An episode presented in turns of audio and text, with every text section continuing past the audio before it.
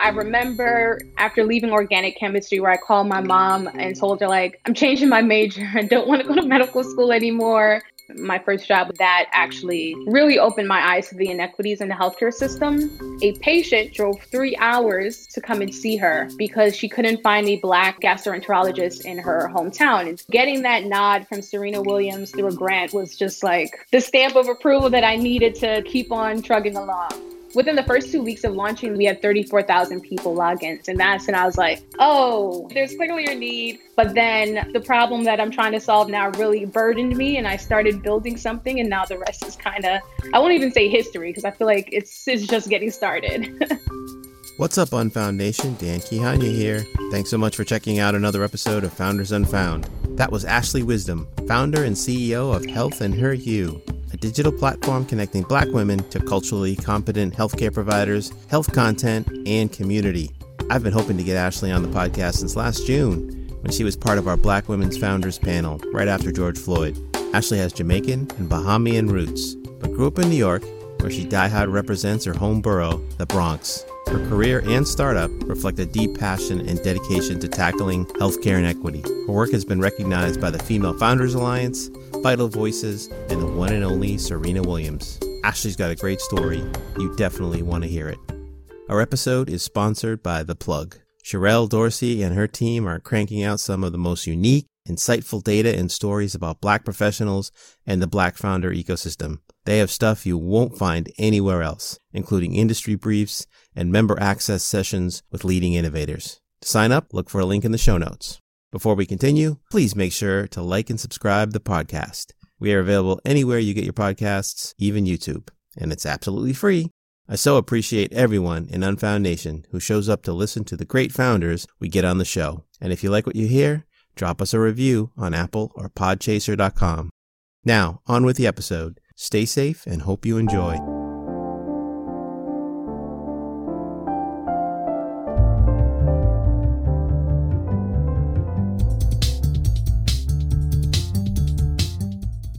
Hello, and welcome to Founders Unfound, spotlighting the best startups you don't know yet.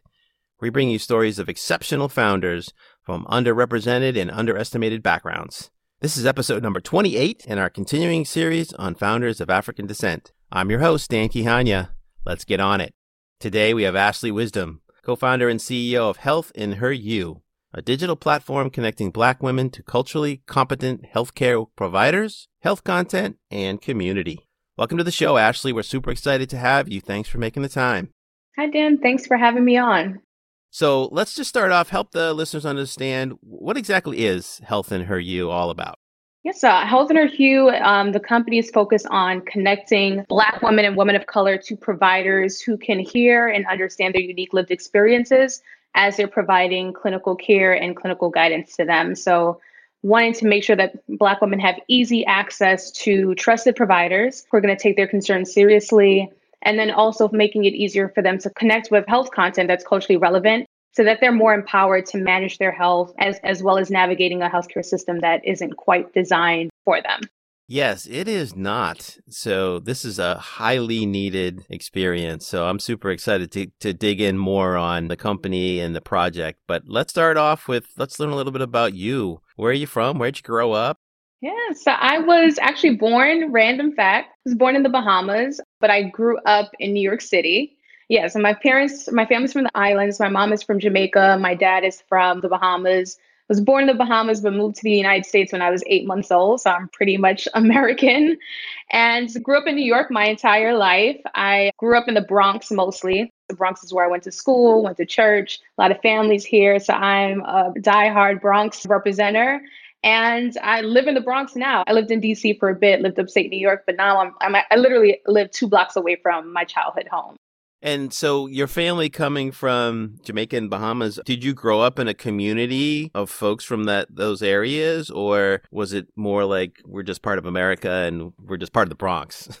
Oh no, I'm definitely still very much tied to Caribbean roots. And so I grew up in the church. The church I grew up in is lar- largely West Indian. So very much connected more so to my Jamaican roots, but my family assimilated somewhat, but they're still diehard Jamaican West Indian folks.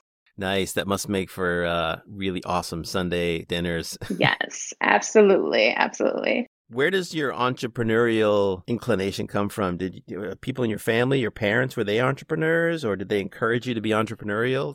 Not at all, Dan. So my family, um, you know, being West Indian and coming to the United States, the whole rhyme and reason is to, you know, more opportunities for safety and security. So entrepreneurship was not in the roadmap, but I would say like I've been doing a lot of reflecting and the women in my family have really um, inspired me. So my grandmother, mostly, she migrated from Jamaica to the Bahamas first by herself, um, and then came to the U.S. by herself. And her stories really inspiring and, and courageous because you know she literally moved to two foreign places and created a life from scratch in both places and so i've been drawing a lot of inspiration from her lately and this is my bloodline courageous women just building a life from nothing and even though i wasn't planning to, to start my own company that's what i've been leaning on um, a lot these days to answer your question my family was really expecting me to you know go to school get more than one degree go to medical school, get a safe job, uh, have a nice salary, and become a safety net. And I did the complete opposite, but I have your support. And that is just for me another data point that I should continue doing the work that I'm doing. That's great. So, yeah, we hear this story a lot, right? That especially from immigrant parents, you know, it's like you can be anything you want as long as it's a lawyer or a doctor or an engineer, right? Right. So you pursued that path, I guess, for a while. Yes, I did. So at Howard, I was pre med. I remember exact spot where I was sitting. After leaving organic chemistry, where I called my mom and told her, like, I'm changing my major. I don't want to go to medical school anymore. It was not an easy conversation, but she heard she heard it in my voice and was just like, all right, what's what are you going to do? So for me, I was like, I really am passionate about public health, but knew after a few internships and after organic chemistry that becoming a doctor was not what I really wanted to do. I was only pursuing it to make my parents proud and also to have the title of Dr. Wisdom. I thought that that would be really, really cool. But that wasn't for me that wasn't enough for me to, to subject myself to all that medical school requires of you. So I, I did a couple of things that exposed me to the world of public health and i was like this very passionate about healthcare this feels more like my my speed health policy kind of you know addressing things upstream as opposed to like clinical interactions with patients. And so that was the impetus for me actually going on to get my master's of public health thought I was going to just, you know, stay working within academic medical centers doing research. But then the problem that I'm trying to solve now really burdened me and I started building something and now the rest is kind of I won't even say history because I feel like it's it's just getting started. Absolutely. And we're going to peel back that for sure. But let's go back a little bit. So, when you were coming out of high school, why Howard? How did you how did you decide to go to Howard? Honestly, when people ask me that question, I always am a little embarrassed because I didn't want to go to an HBCU at first. I went to an all girl Catholic high school, took like all the AP classes and so on and so forth. And when it was time to apply to college, most of my peers were applying to the Ivy Leagues and the John Hopkins, and I applied to all all of those schools. I don't know why I applied to Howard. I think I was like, I'm going to apply to at least one HBCU. Howard was like the one that stood out to me. I didn't want to go to a Spelman because I just you know, went to an all girls school for high school. So I applied to Howard and got in. And when I visited the campus, something I can't articulate what it was, but like the moment I stepped foot on that campus, I felt like I was at home. And I'm so glad that I chose Howard, but it was not it was not the school that I thought I wanted to go to. I thought I wanted to go to an Ivy because of the credibility that those school names have. But I'm glad that my uncle actually took me to visit Howard's campus because it was exactly where I needed to be. Did your uncle go there? Was he an alum or something? Or he just said, you got to check this place out? He encouraged me so he, he had me speak to a couple of people who encouraged me to like take hbcu seriously and howard was a great school. He went to hopkins for his master's and so we took the tour of hopkins and then in the same breath he's like let's go to go to howard since we're in the dmv area. And the experience was like i just saw a bunch of black educated folks walking the campus yeah, so I mean, your story is not unusual. A lot of people make that determination about where they're going to go to school, like when they get on campus and they feel it. And another aspect of your story, which is all too common, is I think professors of organic chemistry take pride in the fact that they force the calls that you had with your mom. Like we're the, we're the ones that decide who gets to be a doctor or who wants to be a doctor. So Yeah, it's funny because I remember the first day of organic chem, the, that professor said that this is going to be the class that will determine who's going to be a doctor and who's not. and yeah, he weeded me out for sure. Yeah, so you came out of Howard, so you were on to more of the, the, the policy side of healthcare. Where did you go from there? Yeah, so after Howard, I um, worked for community health centers. My first job was a, a grant writer for a community health center that actually really opened my eyes to the inequities in the healthcare system. And then from there, I got my MPH from you know NYU. Went to work for an academic medical center during that time then went on to work for New York City Health and Hospitals. And then my last gig before doing Health in Her Hue full time was working for a boutique consulting firm that was focused on health, the intersection of healthcare innovation and venture capital. And I took that job strategically because I knew I had begun building Health in Her Hue. And I was like, if I'm going to build a startup, I should probably work for a startup and I should probably start building relationships with the people who I may want to fund my startup or become customers. And so I did that for about a year. It was a great experience. And then COVID hit and transitioned out of that job. And now I'm building my startup for real, for real. That's great. I mean, that's super instructive, right? That we can use this intuition. So there, there was an entrepreneur inside you yearning to get out for sure. Yes. To, to be strategic about hey, you know, in, in order for me to sort of like position myself to best take on something like Health and You to do what you did, let's talk about sort of the core challenge that you, you must have seen in all of the sort of policy environments that you were and the eh, eh, advocacy or lack thereof that you saw.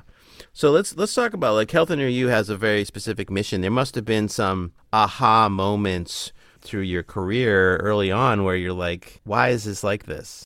Oh yeah, there definitely is a, a story behind why like I got to working um, on Health Review. And so that story is I was working for an academic medical center. And so on top of just knowing that our healthcare system is inequitable on a baseline, I was working for an academic medical center and worked in a previous department before the one that I'm going to talk about now. And my experience working there was fine, great boss, great people, and then I was working in this one department and I was told that it was a revolving door for Black women faculty members and staff.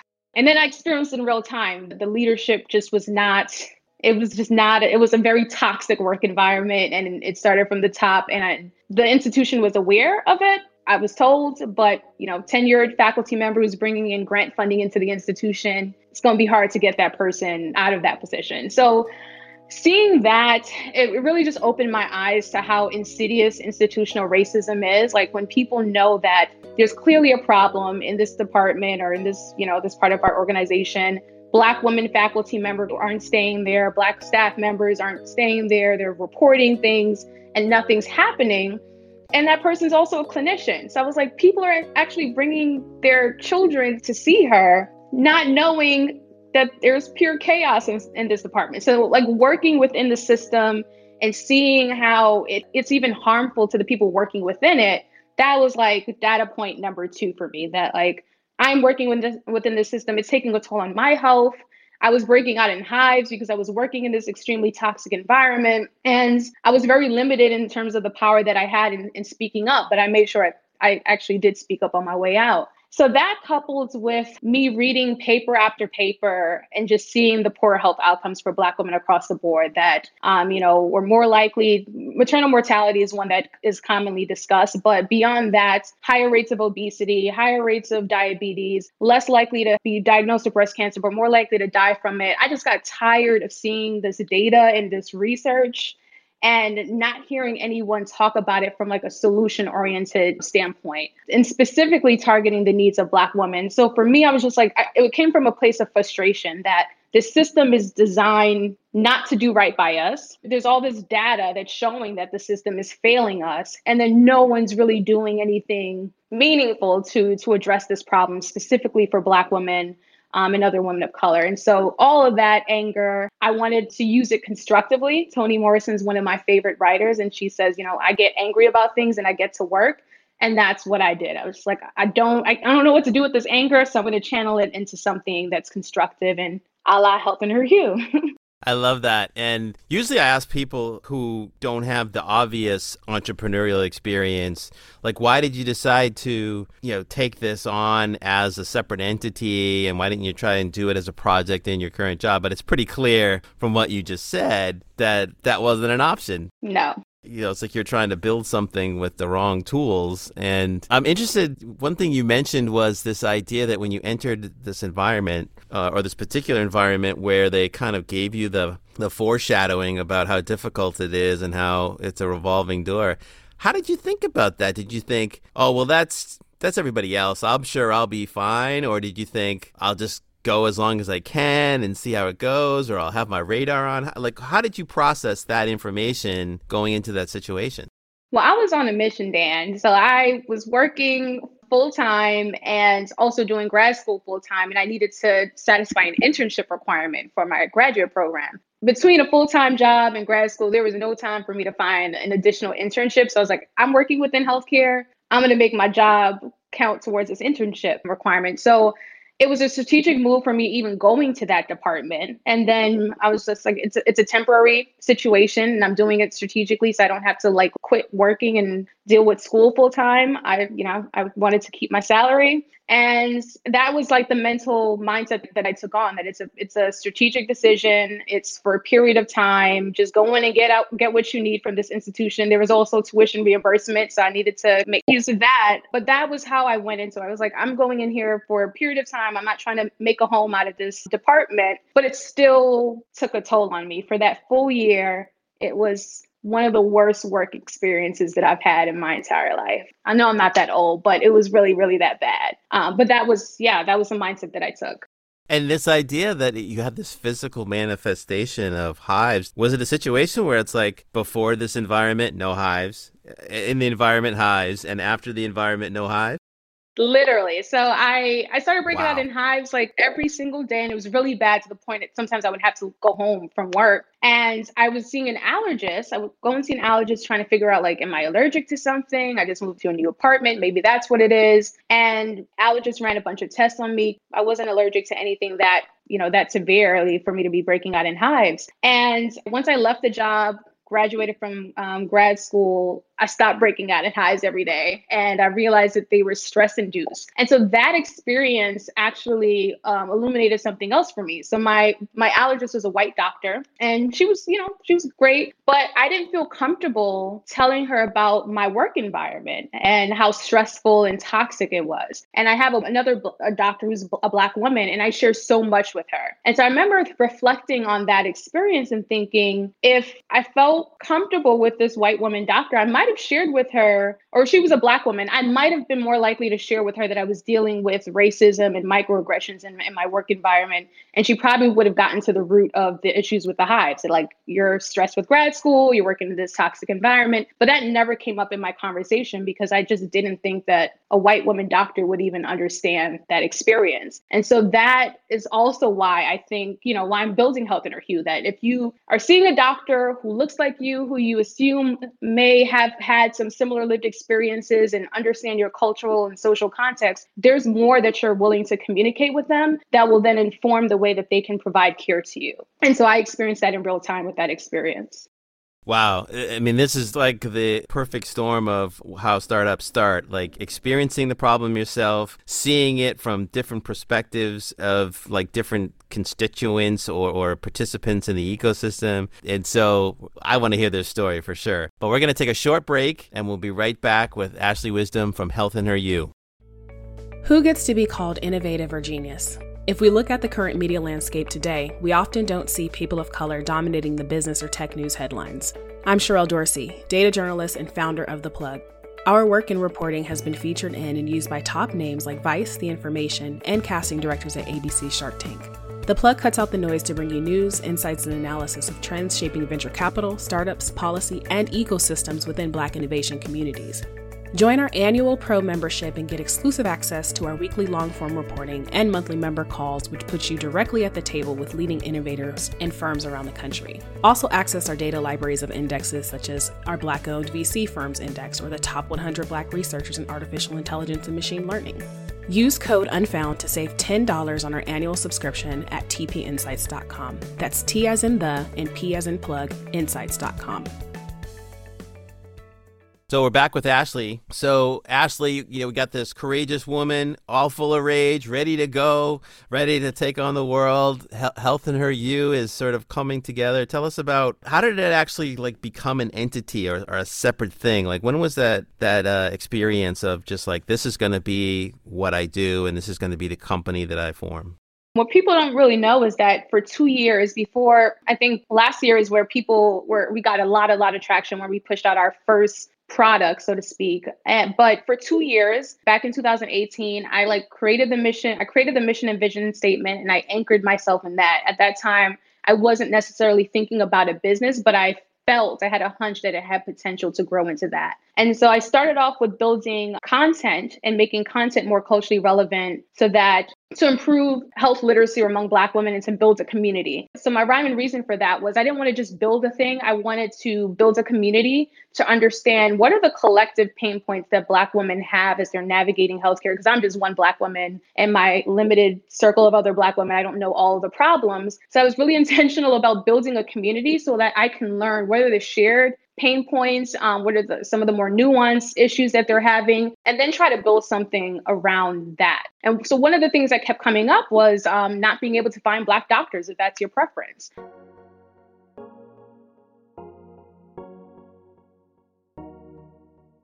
I saw that within my own network that people are my friends or people I went to college with are always asking for recommendations for black doctors. I'm based in New York. People are constantly asking for black doctors in different boroughs. And so our very first product that we launched last year was a provider directory. And we only had six doctors listed on it. And these are doctors I've been working closely with on content and pushed that out to the community and it went viral. And that's when I realized, oh, this has like the the vision that I've been kind of like keeping in my head and holding closely to like I'm really onto something here. Let me keep sharing the the bigger vision that I have that I've been too afraid to to share because I think that people might think I'm crazy. But by pushing out that product um, last June, I really validated that there is a demand for essential space where Black women can find trusted providers, trusted content, and then also community for support in managing their health. That makes a lot of sense, and uh, I love that. I, I've talked about this before. I love the idea of movements, almost right, that become a, a company because the enterprise value can come from the fact that there's this huge hole and a community of people who can come together and say, Yeah, you're experiencing that? I'm experiencing that. And oh, by the way, there's this entity now that's saying, I feel your pain and I'm here to solve it. I don't know exactly how we're going to solve it, but we're going to solve it. So um, I love that. So tell us a little bit about like how how does it work? Like is it is it a mobile experience? Is it online? How do you find information, doctors? How, how does it work?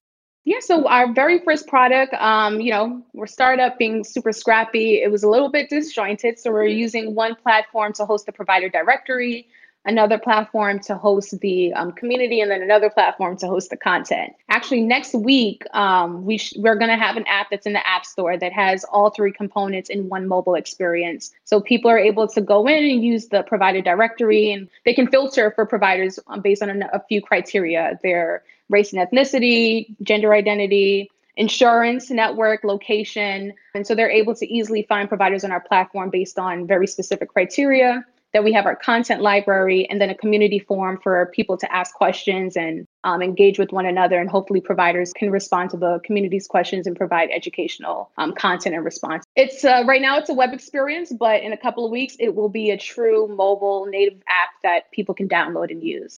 Awesome. And we're uh, recording this the beginning of March. So by the time it comes out, it actually might be in the App Store. And is it going to be in iOS or Android or both or? Yeah, it'll be in both um, iOS and Android stores. That's terrific. And how do doctors and providers like how, how do they find their way onto the directory? Do you have a process or do you recruit them or how does that work? So last year we um, it was a rallying cry from our community. They were sharing the the app that at the time was a web experience, and then we had a sign up form that expressed our like what the mission and vision behind Health Her You was, and it resonated with providers, and they signed up, and their profiles were listed. Within the app, um, this new app that we're getting ready to push out, we'll be doing some more marketing because it's a bit more scalable than our previous product and providers can go in and make um, a user profile and they can actually manage and keep their profile up to date. And then patients or our members can also create profiles and go in and use the platform. And have you thought about the economic models around this yet, or is that still early? We have, but you know, as a startup, who knows, things may pivot and change. But the way that we're thinking through the business model is a membership experience. And so, focusing direct to consumer, our members will pay a monthly or annual subscription fee. The provider directory will always be free and accessible to everyone. But then there's a membership experience where people will pay a monthly or annual fee for access to our content library, the community forum, and some of the perks that come with that. And then eventually, our members will be able to consult with providers that are on our platform, whether it be through chat or video consults. It's super exciting. And can you share? I mean, your story was pretty powerful, but can you share a story or an anecdote that would sort of represent this huge pain that you're trying to, to solve? No pun intended. Yeah, absolutely. So um, last year, a provider tagged us on Instagram, and this is actually a story an anecdote that I share with investors when I'm I'm pitching. This doctor, she's a black gastroenterologist in Texas, and she listed herself on Health in Her Hue, and she said that a patient drove three hours to come and see her because she couldn't find a black gastroenterologist in her hometown in, in, Houston. Three hours. Three hours with her husband waiting in the parking lot for a 30 minute visit. And so the doctor posted about it and said that she she felt like she had to give this patient an extra level of care because of how far she drove. She was happy that the patient found her but was really you know sad about the fact that she felt the need to drive three hours just to find a provider who would take her concern seriously. And so that is an anecdote that I share with investors saying a woman shouldn't have to drive three hours to find a, a doctor who's going to take her concern seriously. And, and while Health in Her Hue won't be able to solve all of these access problems, we do see an opportunity where if you know we give that woman a platform where she can at least ask a doctor for a second opinion or get her perspective on something maybe she won't have to drive three hours or she can decide from that virtual consultation whether or not it's worth her making that commute I want to say it's a good story. It, it, it's a very illuminating story. It's not a good story, but right. it's representative of why there's such a big need. That's cool. So I know you have a co founder, right? Yes, Edwina.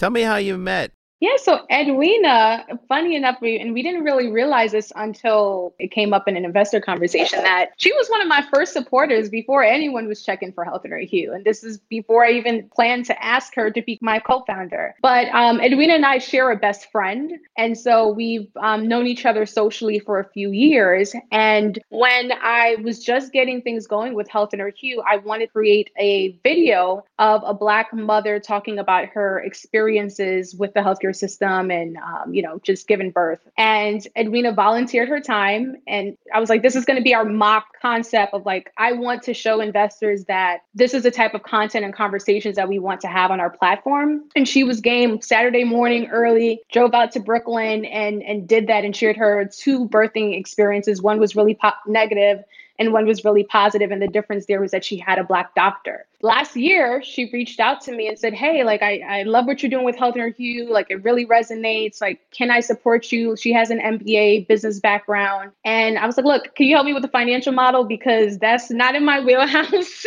I could spend time watching youtube videos and learning how to build models but i don't want to spend my time doing that. And so she volunteered her time and we've been working on that and a, a few other projects together and I, it just dawned i'm like edwina's been a supporter from the beginning. Like she also has a story that really resonates resonates with what with our mission and she has a business background that I don't have. So I think she'd make a great partner. I know her, I trust her, and I asked her and she was game. That's great. And Unfound Nation, there's a little nugget there from Ashley.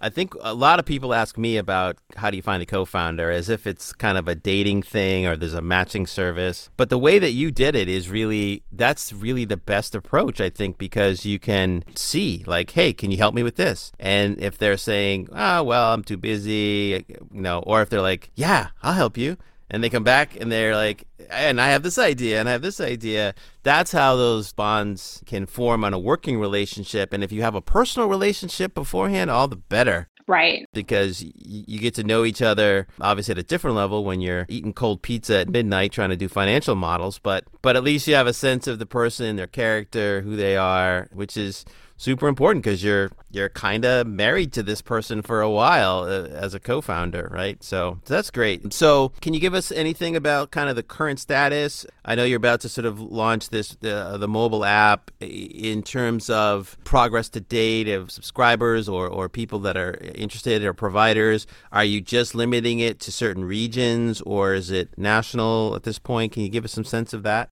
Our previous MVP was not scalable, so we didn't want to keep marketing and getting providers signed up there because the way it works is now if providers want to make any edits to their profile, they're emailing us and we're having to go in and update their profiles and it's just it's not fun. I'll share more about the traction. Within the first 2 weeks of launching that initial MVP, we had 34,000 people log into the the app and that's and I was like, oh, there's clearly a need, but also we don't have bandwidth to manage, and, and this platform is just not scalable. Um, so I was like, all right, I'm going to pause on marketing it heavily. The community is making it buzz, and that's that's great. And we had since June till now, we have over 800 providers and practitioners who've signed up. And so it's not just limited to doctors. We have doulas, therapists, lactation consultants, midwives that are also on the platform. We are now moving to this new platform that's still not our, you know, our North Star, but we wanted to continue optimizing on the user experience as we're actively fundraising to build the actual custom platform that we plan to build and release. And so this new platform, we're excited to market it because it's a bit more scalable. People can create and own and manage their profiles. And we're expecting to see just as much and even more traction. We had we've had 55,000 people log into the current MVP. And like I said, that's all been organic. Inbound's no heavy marketing or push. So I'm excited to get a true app in the App Store and see how many downloads we'll get. So that's where you are today. What does success look like for Health in Her Hue? I want Health in Her Hue to essentially be like the first touch point for women of color when they're thinking about health and healthcare, like finding providers, information. Like I want Health in Her Hue to be that go-to platform. Uh, when I think about the quality of our content, because uh, the content and the community is really what has gotten us to where we are to date, and so I'm sure there's a, there are additional features and you know bells and whistles that we want to add to the platform. But I really want Health in Her Hue to have, for lack of a better word, the reputation of being the virtual guide for women of color as they're navigating a system that just quite frankly was not designed for them. So that's connecting them to providers and using data insights to basically route them to right healthcare information, right providers, people who can support them in managing their health. Basically, I want us to be the go to spot when women of color are thinking about health and healthcare. Like, I want Health in Her Hue to be synonymous with that. I love it. That's a great vision. So we're going to take another short break and we'll be right back with Ashley Wisdom from Health Her Hue. Who gets to be called innovative or genius? If we look at the current media landscape today, we often don't see people of color dominating the business or tech news headlines. I'm Sherelle Dorsey, data journalist and founder of The Plug. Our work in reporting has been featured in and used by top names like Vice, The Information, and casting directors at ABC Shark Tank. The plug cuts out the noise to bring you news, insights, and analysis of trends shaping venture capital, startups, policy, and ecosystems within Black innovation communities. Join our annual Pro membership and get exclusive access to our weekly long form reporting and monthly member calls, which puts you directly at the table with leading innovators and firms around the country. Also, access our data libraries of indexes such as our Black owned VC Firms Index or the top 100 Black researchers in artificial intelligence and machine learning. Use code UNFOUND to save $10 on our annual subscription at tpinsights.com. That's T as in the and P as in plug, insights.com. So we're back with Ashley Wisdom. So Ashley, um, tell us a little bit about the experience with Serena Williams.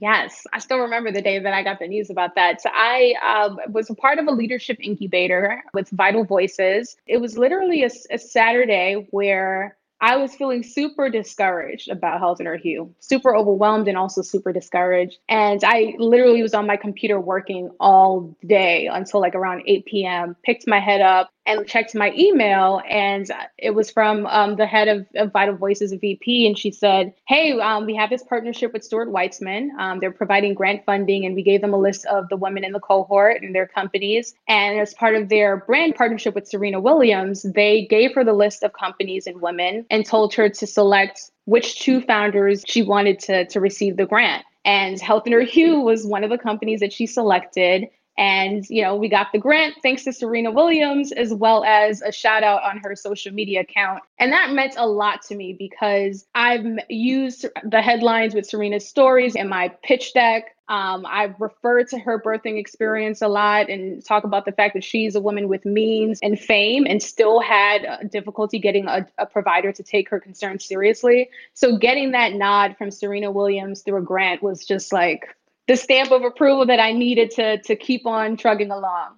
And it's an amazing acknowledgement for sure. And you're right. The fact that she's a woman of means and she could have any health care that she wants and still struggling with the issues that you're trying to tackle. That's pretty amazing. And and as an entrepreneur, you know, you just you just summarized the daily experience of an entrepreneur, right? Which is, you know, from one moment to the next, there's lows, there's highs, there's successes, there's setbacks, and I think a lot of people don't realize just how challenging, lonely, sacrificial the entrepreneurial journey is, especially early on. And you learn to cling to those like moments of yes, yes, Absolutely. Um, did you get a chance to meet Serena at all? I didn't. So we were actually supposed to do an Instagram live together as a part of that, and it ended up not working out. But she at least knows my name and gave me a shout out and gave me and Health and Hue a shout out in a few different publications. So wish I could meet her. Hopefully that's that's something that can happen. But just getting that nod from her was was enough. And I, I look forward to hopefully meeting her at some point she's doing a lot of really amazing stuff in the sort of startup ecosystem and stuff. So I'm I'm super excited about all the things that she's got coming. So tell us, you're a black founder, you're a woman founder, you're a non-techie, non-business person, self-proclaimed. How do you think about how the world views you? Do any one of those things resonate uh, in terms of your mind and being reminded about those labels, quote unquote? Or is it the confluence of all those things that feels like more of a challenge, or maybe it's more of a gift? How do you think about those things? I think it's a confluence of challenges because of those different identities that you just named, but also I see it as a gift.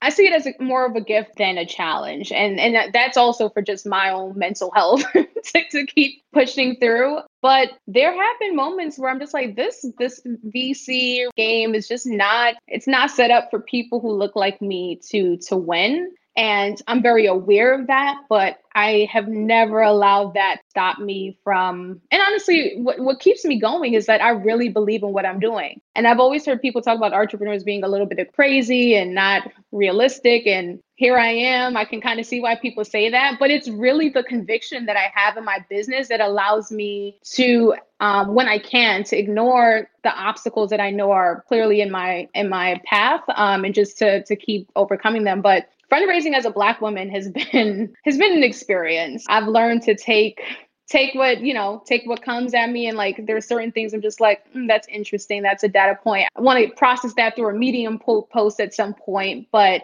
i've i've just been leaning into my conviction honestly dan and allowing that to fuel my perseverance through this process that's a great answer. And, and I think that the, a lot of the challenge that we face is sometimes it's super subtle. Like, are you judging me?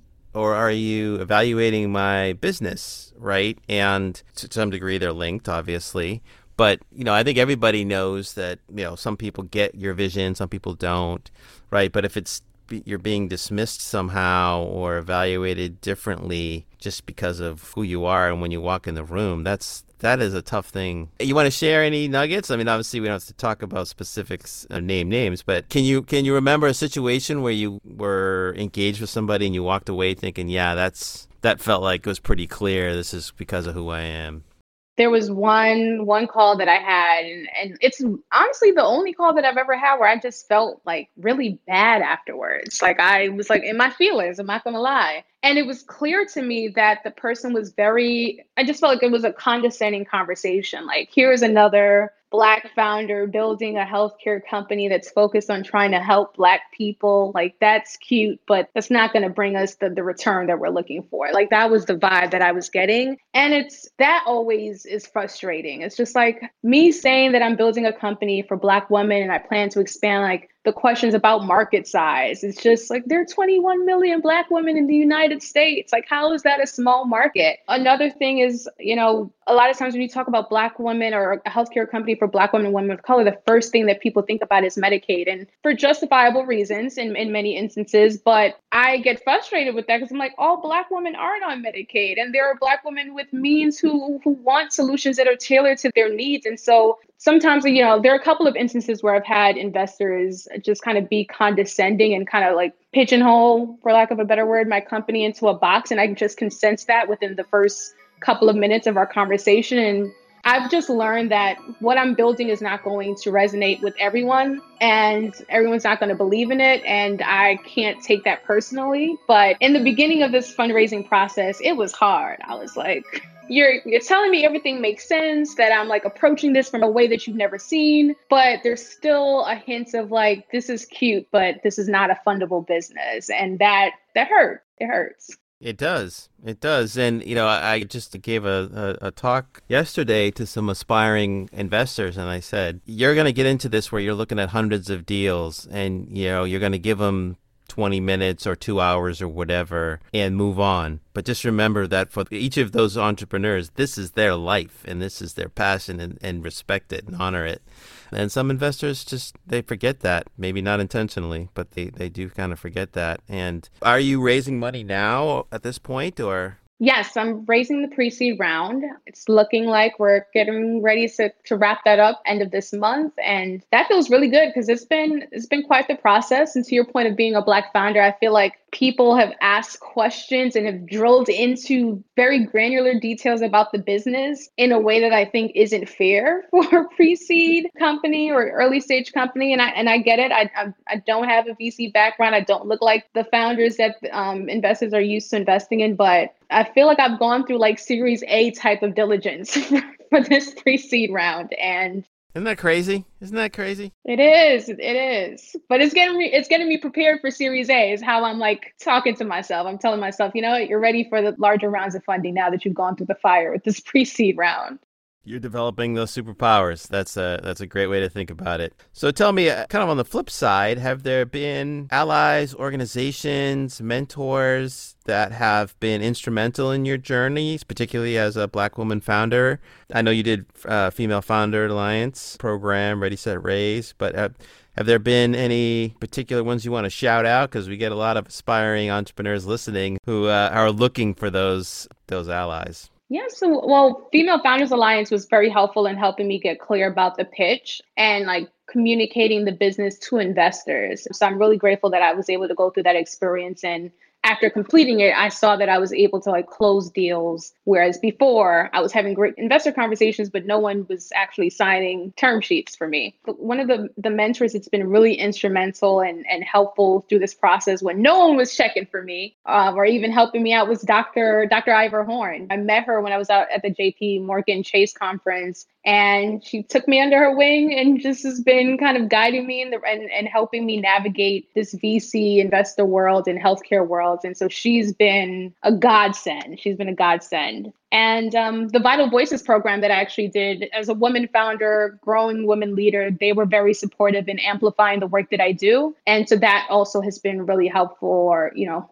through this process, like getting the word out about what I'm building because I don't have money for marketing just yet. Um, and so they've been really instrumental in investing in me as a person and then also amplifying the work that I'm doing. So I'm really grateful for the Vital Voices community.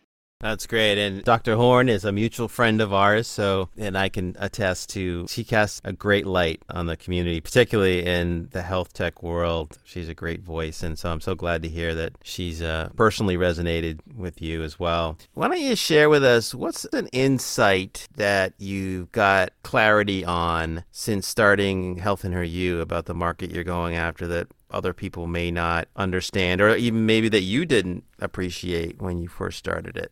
One thing that I've learned or been really grateful about the way that I approach the way I'm building Health in Her Hue is that I've built a strong community around the brand or the mission and vision. And now I'm seeing, you know, tweets and different things pop up about the power of community. And we're like moving into this uh, this era where community is like the company moat. I had no insight into that, like being the the future state of like startups, but I just had this actually not even just a hunch. I built a community for another brand before and saw how powerful it grew and took the same approach to, with health and her hue. And what's really powerful about this approach is like now I have my customers and engaged users telling me what they want, or I can go to them and and survey them and use that to inform what I'm building, as opposed to just having an idea and building something and not being sure it's actually solving an, an, a real problem. And so I'm really glad that I took that building a community approach as a, as opposed to just starting off building a product and deciding on a business model, but really having the opportunity to learn the pain points of my my soon to be end users.